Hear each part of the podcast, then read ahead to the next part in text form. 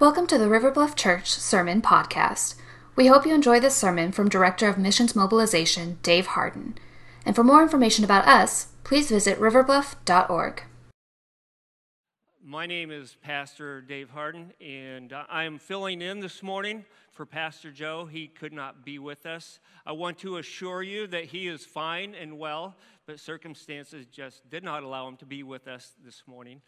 And um, As we look at Scripture this morning, I want us to do this in mind of the fact that we are now rolling out what we call the growth plan.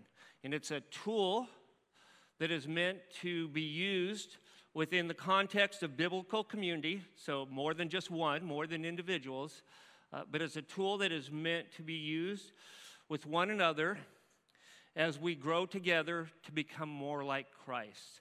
So with that in mind, what I want to talk about today is what we see in Scripture as God's growth plan for us. And uh, we're going to take a look at a passage from Hebrews chapter three. But before we get into Hebrews chapter three, I want to set the context of what the author to the Hebrews, the environment and the context that he's writing this in, and that the Hebrew believers find themselves in. Now, the Hebrews are uh, mainly, or primarily uh, made up of Jewish believers, but as within many churches, it's possible that not everyone was a believer that was receiving this letter and, and hearing it as it was read. And so, this letter was written to primary Jewish believers, and what's going on with them is that they're Uh, facing persecution, they're facing trials, tribulations in their life because of their faith in Jesus Christ.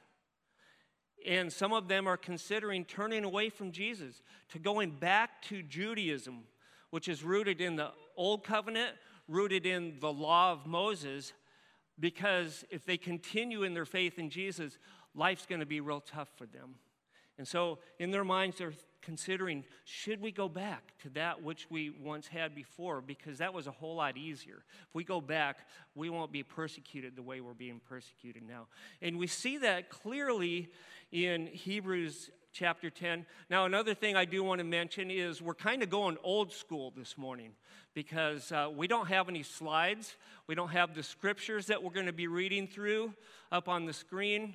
We don't have a worksheet for you to work through, but we do have God's Word. So uh, we're going to go old school, and what I would ask of you is that you just follow, follow along with me in your Bibles, where you're seated here, where you're, seated, where you're seating at home. So with that, I want to read from Hebrews chapter ten, beginning in verse thirty-two, and this is going to give us an idea of the context for which this letter was written. It says, "But recall the former days when after you were enlightened, you endured a hard struggle with sufferings, sometimes being publicly exposed to reproach and affliction, and sometimes being partners with those so treated. For you had compassion on those in prison, and you joyfully accepted the plundering of your property, since you knew that you yourselves had a better possession and an abiding one." It's talking about Jesus Christ. "Therefore, do not throw away your confidence, your confidence in Jesus, which has a great reward. For you have need of endurance." It's talking about their endurance in their faith in Jesus Christ. "So that when you have done the will of God, you may receive what is promised. For yet a little while, and the coming one will come and will not delay." It's talking about the, the return of Jesus Christ, the second coming of Jesus. "But my righteous one, in the meantime, shall live by faith. And if he shrinks back, my soul has no pleasure in him." So, so what a strong word of encouragement, but also what a strong word of warning. If he shrinks back, my soul has no pleasure in him. Talking about the one who does not continue holding on to Jesus, but turns back. In this context, to Judaism. In this context, to the Old Covenant, rooted in the Mosaic law. And he's saying, continue forward. What you need is endurance in your faith to continue following Jesus in the midst of this persecution that you're suffering. And so that sets up the context for what we're going to be looking at this morning here in Hebrews chapter three. So if you would turn to Hebrews three with me and um, follow along. We're going to start by looking at uh, the first six verses, and then we'll continue for a little after that. And um, just to let you know where I'm going, as we look at God's growth plan for us, the big picture here is to endure patiently in your faith in the midst of the struggles, the trials, the tribulations of life. Has anybody here had to uh, endure anything hard over the last year? We, we've all been going through this pandemic together.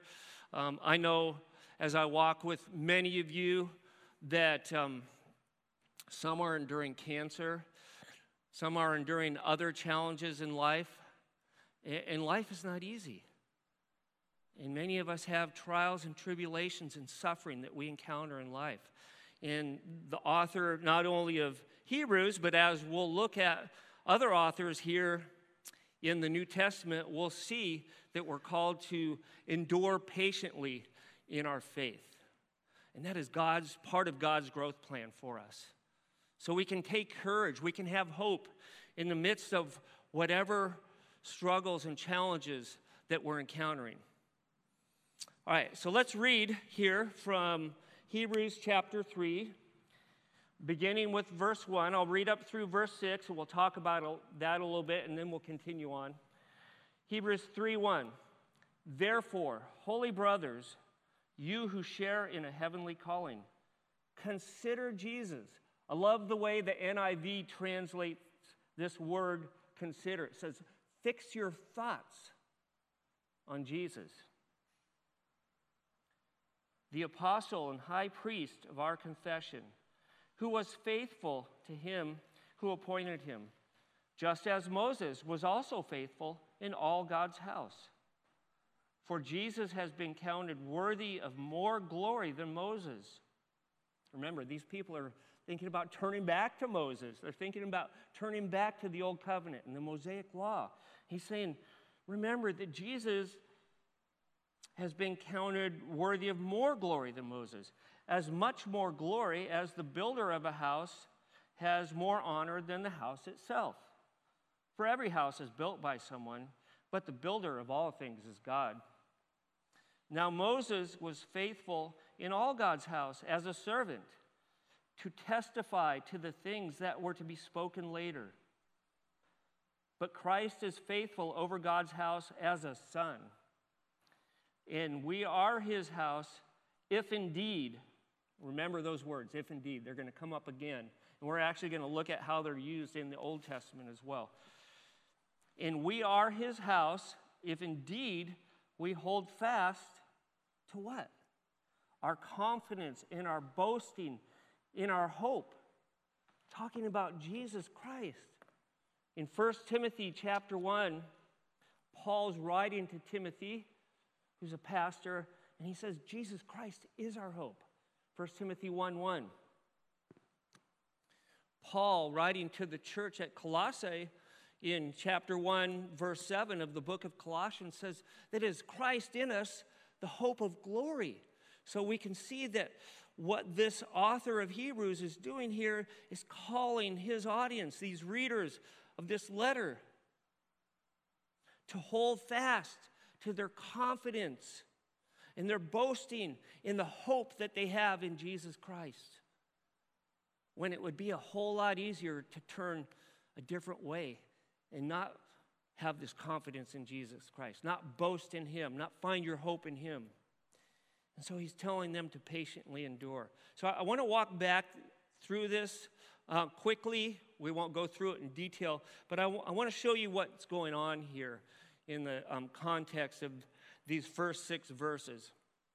So what we see here is this author um, bringing a comparison between the faithfulness of Jesus and the faithfulness of Moses. He's saying Jesus was faithful to him who appointed him. Moses also was faithful to him who appointed him. So Moses was faithful to be used of God in God's plan to bring the Israelites out of slavery in Egypt, bring them through the wilderness, and the plan was to bring them into the promised land.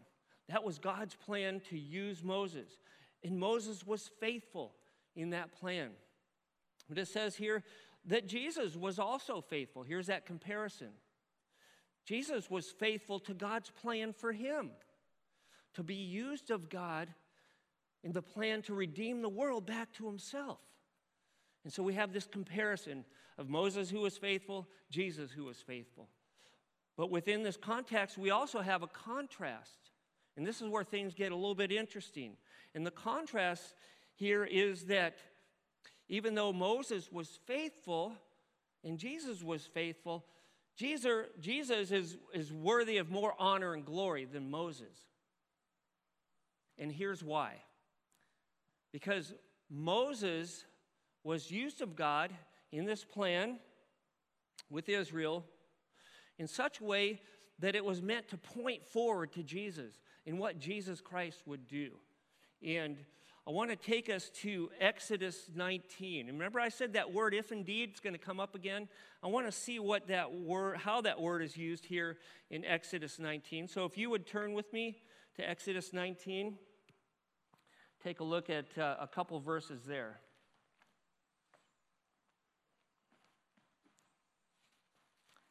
So I want to read from Exodus nineteen, beginning in verse three.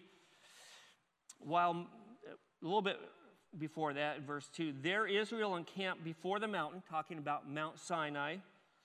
Verse three, while Moses went up to God, the Lord called to him out of the mountain, saying, thus you shall say to the house of Jacob, and tell the people of Israel, you yourselves have seen what I did to the Egyptians, and how I bore you on eagle's wings, and brought you to myself. Now, therefore, if you will indeed, there's that word again, those words, if you indeed, if you will indeed obey my voice and keep my covenant, you shall be my treasured possession among all the peoples, for all the earth is mine, and you shall be to me a kingdom of priests, a holy nation. These are the words that you shall speak to the people of Israel. So God giving these words to Moses, who would then share with the people of Israel. And this is right before the giving of the Ten Commandments. And what we see here is something that's completely conditional. If you will indeed obey my voice and keep my covenant, you shall be my treasured possession among all the peoples. So God, in this covenant that he's giving through Moses to the people of Israel, says, if you indeed listen to what I say and do what I tell you and keep all of this covenant, then you will be blessed. You'll be my treasured people amongst all the people of the earth. Now let's contrast that with what we see in Jesus Christ. Because this is the old covenant here given through Moses to the people of Israel. But several weeks back, we celebrated Easter, but not only Easter, a few days prior to that, we celebrated Maundy Thursday together here. And we saw Jesus in the upper room with his disciples. He broke the bread and he took the wine. He said, this is the new covenant of my blood that I am initiating. And unlike the old covenant, this wasn't based on the obedience of the people. The new covenant is based on our faith in the obedience of Christ, what he did. Christ is the only one who truly listened to God's voice and obeyed that covenant perfectly. Nobody else could do that. But Jesus Christ did.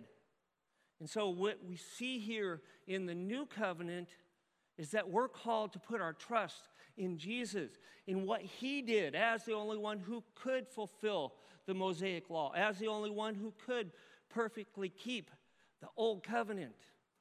And so do you see the contrast be- between what God gave to Moses, the old covenant, and what God gave through Jesus, the new covenant? And so that's what's going on here. And the author of Hebrews is saying, don't go back to that. Don't go back to that old covenant. Hang on to the new covenant, Jesus Christ. Because all that the old covenant was meant to do, all that the Mosaic law, the Ten Commandments were meant to do, was to point to Christ and our need for him. So why would you want to go back to that which is a shadow and a sign pointing to the real thing, the substance, which is Jesus Christ? Don't do it. He's saying endure in your faith. Endure patiently. As you live for me, as you suffer persecution, as you're around others who are suffering persecution, hold fast, it says here, to the confidence in Jesus Christ, the boasting in Jesus Christ, the hope that you have in Jesus Christ. Don't go back. Don't turn aside. The same thing holds true of us. Don't turn away from Jesus Christ.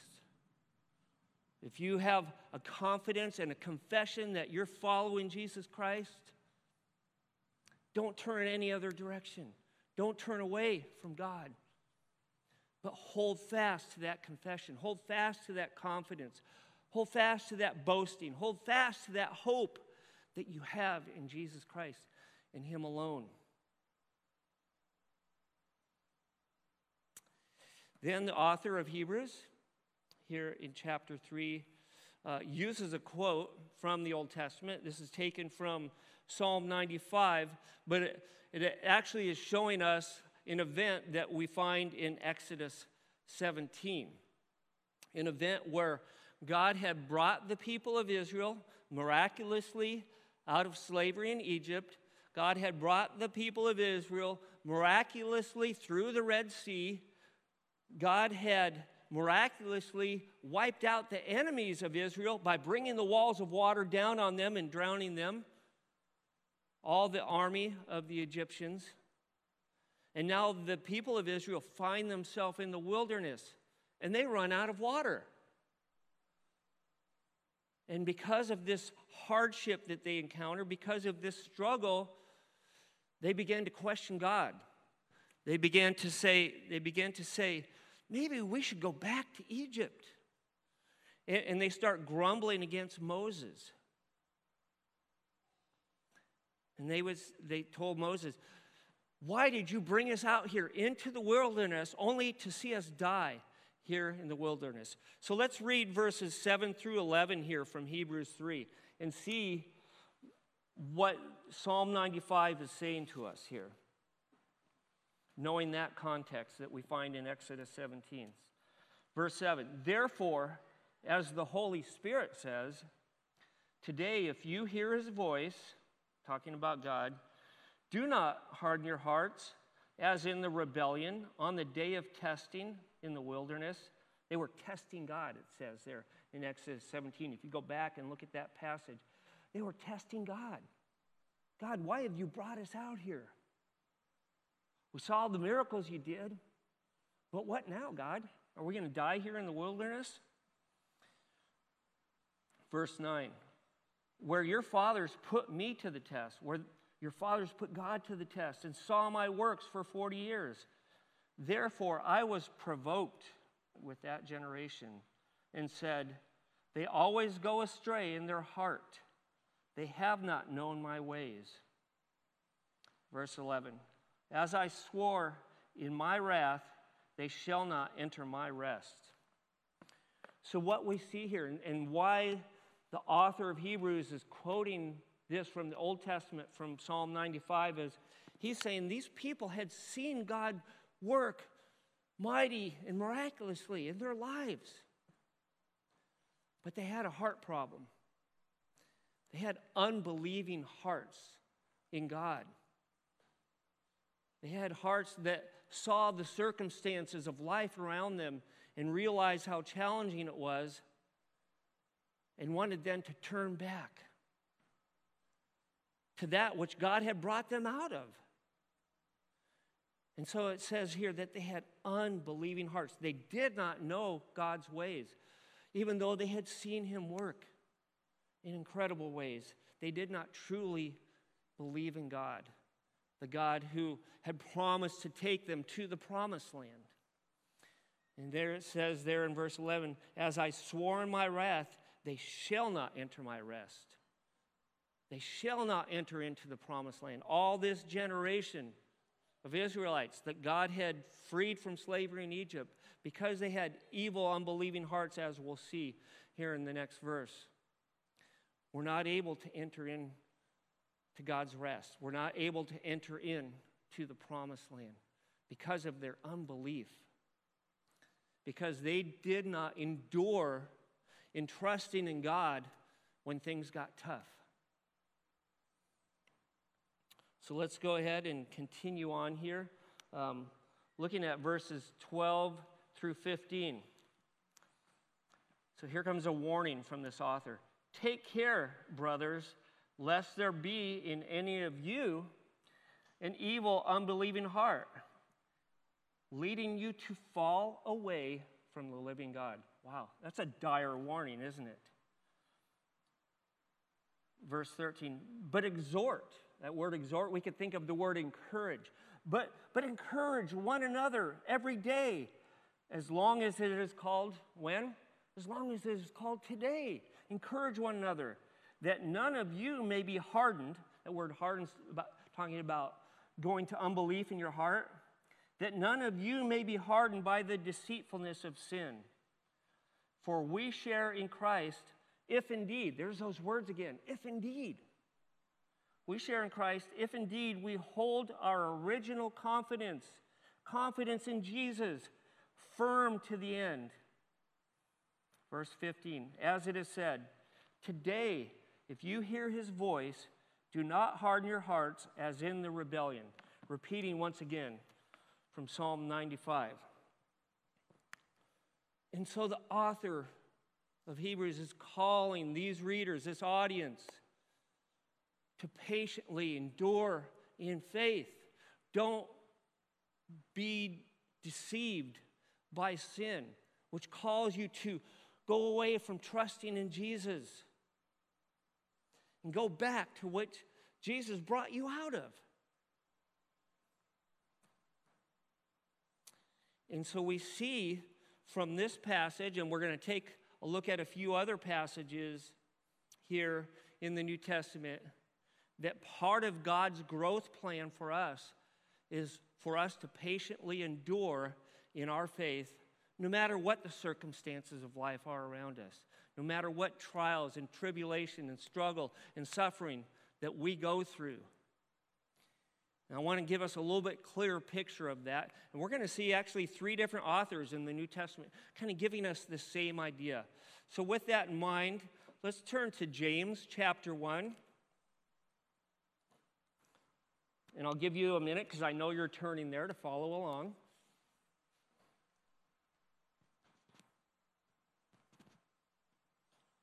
James chapter one, starting with verse two,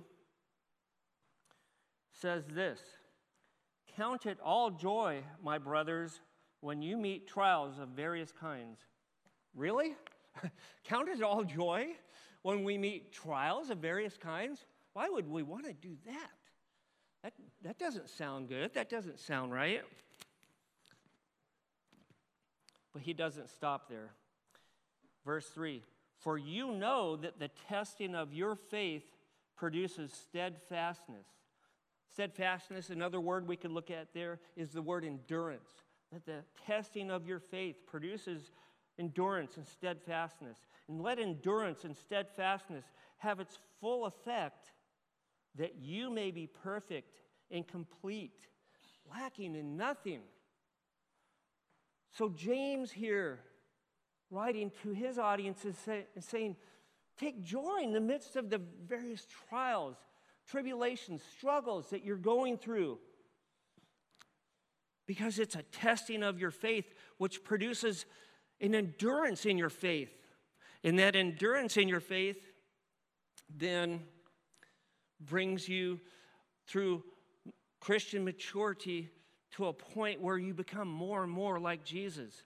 And it's, he says here that you may be perfect and complete, lacking in nothing, being made more and more like Jesus Christ. That's the whole idea of the growth plan, to become more like Jesus. And that's the whole idea of God's growth plan here, as we find it in Scripture, to become more like Jesus. But this takes place in the midst of suffering, in the midst of struggle, in the midst of trials and tribulations, as we patiently endure in our faith. We see a very similar message found um, by Peter in uh, First Peter. So let's take a look at First Peter. And I want to start in verse three and read Peter talking about a very similar idea.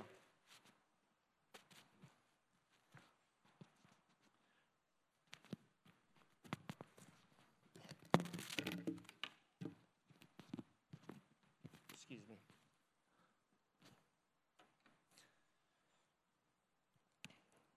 Blessed be the God and Father of our Lord Jesus Christ. According to his great mercy, he has caused us to be born again to a living hope. We, we just sang that earlier. To a living hope, talking about Jesus Christ. Through the resurrection of Jesus Christ from the dead. To an inheritance that is imperishable, undefiled, and unfading. Kept in heaven for you, who by God's power, by God's power, check it out. I love that. Who by God's power are being guarded through faith for a salvation ready to be revealed at the last time, ready to be revealed at the second coming of Jesus when he returns. In this you rejoice, though now for a little while, if necessary, you have been grieved by various trials, so that the tested genuineness of your faith, more precious than gold that perishes, though it is tested by fire, may be found to result in praise and glory and honor at the revelation of Jesus Christ, at the second coming of Jesus, when he returns and takes us to glory, where we become like him. So Peter here is calling his audience, the people that he wrote this letter to, to patiently endure in their faith, to hold on in their faith, looking forward to the return of Jesus Christ, looking forward to that time that we will be glorified with Jesus. We will be fully in his presence, and we will be like him. And we do that through, as he says here, various trials, the various trials that we encounter in life. So we see the very same idea here that we've seen in Hebrews, that we've seen in James. Now we see it in Peter. So how does all this work? How are we able to patiently endure in our faith in the midst of trials, in the midst of struggles, in the midst of possible persecution for our faith? Well, I think uh, Paul puts it a little bit clearly, and, and will help us as we turn to Romans chapter five. So if you would turn to Romans five with me. I want to read part of a passage from Romans five, starting with verse one. God says, through Paul, Romans five one, therefore, since we have been justified by faith, we have peace with God through our Lord Jesus Christ. Through him we also have also obtained access by faith into this grace in which we stand, and we rejoice in the hope of the glory of God. We rejoice in that day when we will be glorified. Verse three, More than that, we rejoice in our sufferings. Uh-oh, there it is again. Knowing that suffering produces endurance, and endurance produces character. Talking about Christ-like character. Talking about enduring in your faith. And Christ-like character then is produced in your life. He goes on and says, and character produces hope. And hope does not put us to shame, because God's love has been poured into our hearts through the Holy Spirit who has been given to us. So look at this. Our suffering produces endurance. Our endurance produces Christ-like character. And character in us produces hope. Hope in Jesus, who is our hope. And hope does not put us to shame, because God's love has been poured into our hearts through the Holy Spirit. So the Holy Spirit reminds us that God loves us. And we can, we can find hope in the midst of whatever these trials are that we're going through, whatever these struggles are that we're encountering. We can find hope. Hope in Jesus. And as we do that, the Holy Spirit reminds us that God loves us. And Paul tells us here, um, as we continue on in Romans five, what that hope looks like, what that love of God looks like for us. So let's read just a little bit further here. Verse six of Romans chapter five. For while we were still weak, at the right time, Christ died for the ungodly. That was us. For one will scarcely die for a righteous person, though perhaps for a good person one would dare even to die. But God shows his love for us in that while we were still sinners, Christ died for us. Since, therefore, we have now been justified by his blood, much more shall we be saved by him from the wrath of God. Verse ten, for if while we were enemies we were reconciled to God by the death of his Son, much more now that we are reconciled shall we be saved by his life.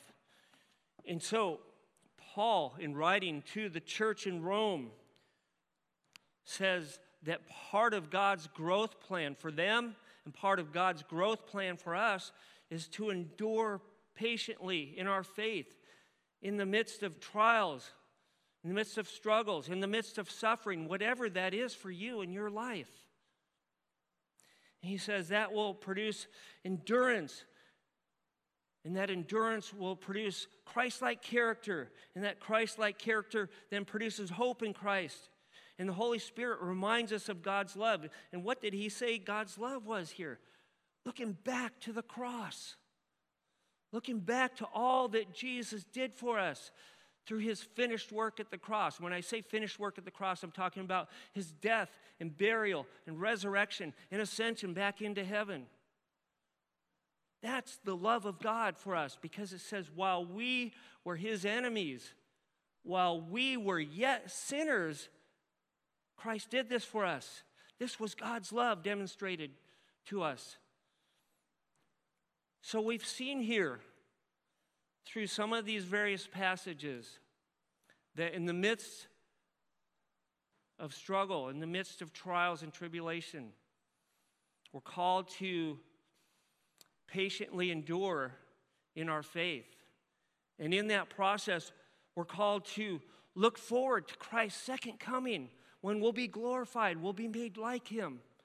But we're also called to look back at God's love demonstrated at the cross through Jesus. So this is all about Jesus Christ. And we're called to endure in our faith in him and all that he has done and all that he will do. So it's all about him, and we're just called to endure patiently in our faith through this process. So I want to take us now back to Hebrews three, and, um, and we're almost done here, so hang in there with me. Hebrews three in verse one starts with the word therefore. So for, in order for us to truly understand what's going on here, When we see that word therefore, we need to go back to what came prior to that, which would be, obviously, chapter two. And so I want to read um, just from the end of chapter two, starting in verse seventeen. It says, therefore he, talking about Jesus, had to be made like his brothers, talking about he had to be made human in every respect, so that he might become a merciful and faithful high priest in the service of God. What did the high priest do? The high priest offered up the sacrifice for the people. The high priest was a representative for the people, bringing the sacrifice of atonement so that God's wrath would not come down on the people. God's wrath would come down on that sacrifice. So that he might become a merciful and faithful high priest in the service of God to make propitiation for the sins of the people. That word propitiation, a simple way to understand that is that this would satisfy the wrath of God. So Jesus, through offering himself as the sacrifice, satisfied God's wrath that we deserve because we are sinners. And so he served as a, a high priest, merciful and faithful high priest in this way. Verse eighteen, for he, because he himself has suffered when tempted. He suffered, it says, when he was tempted. Jesus, in his humanity, talking about here. Scripture shows us clearly through the Gospels that he was taken by the Holy Spirit out into the wilderness. He was tempted by Satan. He was tempted to not continue on with his Father's plan for him, his Father's plan of redemption for all the world. We look throughout Jesus' ministry that he was challenged at every corner by the Jewish religious leaders. You're not truly the Messiah. You're not truly the King. You're not truly the one that we've been waiting for. And there was temptation for Jesus in that to turn aside from his Father's plan for him, to be used of his Father in redeeming the world back to himself. So that's the temptation that it's talking about. And it says he suffered in that. He had to make choices in his humanity, to continue on, to patiently endure in trusting his Father and his Father's plan.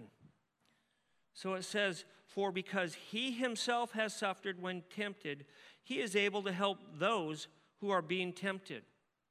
That would be us.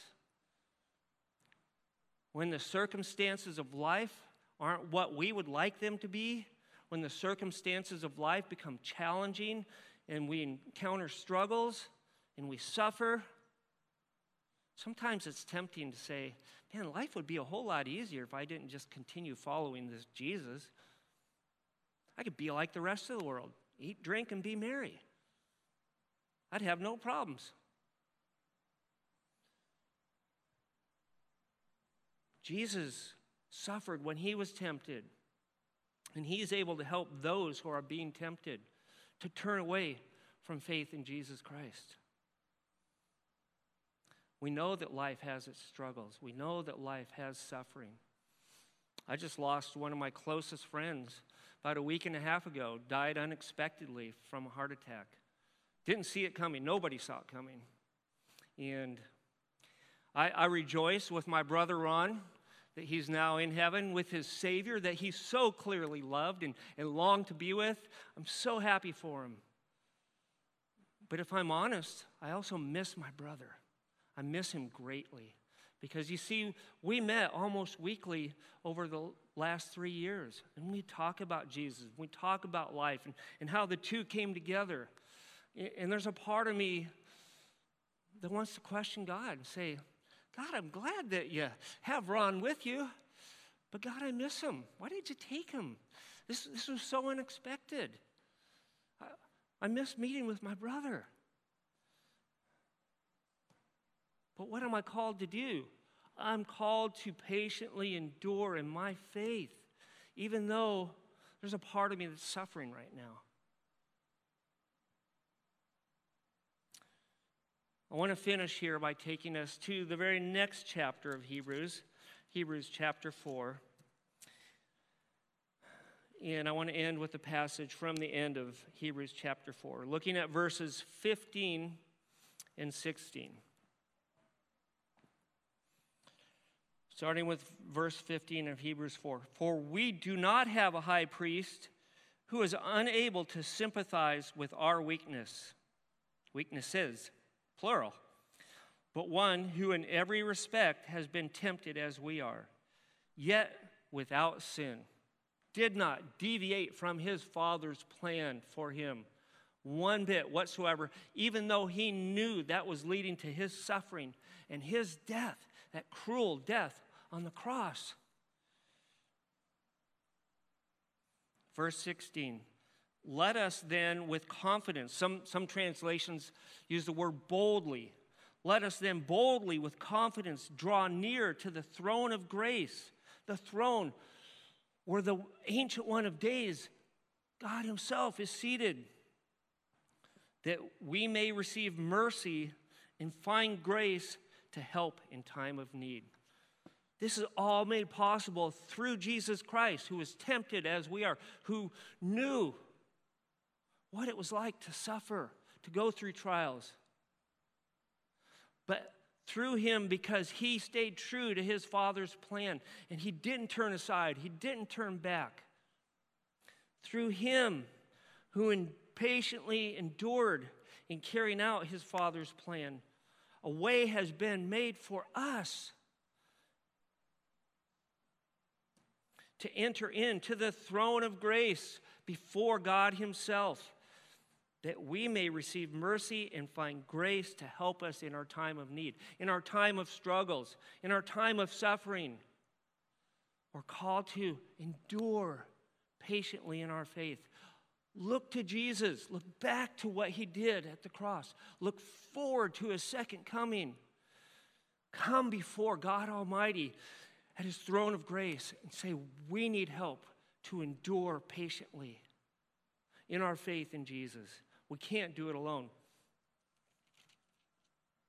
But just as we saw here in Hebrews three, says, but exhort one another every day, as long as it is called today. So we are called to encourage one another to patiently endure in our faith. And this happens within the context of biblical community. We can do it on a Sunday morning all together. I'm exhorting you to continue patiently enduring in your faith. That's what I'm doing this morning. I'm exhorting you to go back to Hebrews three one, to consider Jesus, to fix your thought on Jesus. But I truly hope that this is not the only context that we exhort one another to consider Jesus in. I truly hope that we, through biblical community throughout the week, would gather and encourage one another to endure patiently in our faith, because we need one another to remind one another of Jesus. We desperately need that in our lives. And whether that be through Zoom or whether that be through meeting together, whether that be through Sunday school, whatever that context, whatever that environment looks like for you, I challenge you to gather together, to encourage one another, to consider Jesus, to fix your thoughts on Jesus, to look back at his finished work at the cross, to look forward to the hope and with longing for his second return. And so this is what I'm calling God's growth plan for us in the midst of whatever life brings. So let me pray. Father God, we thank you for Jesus. This is all about him.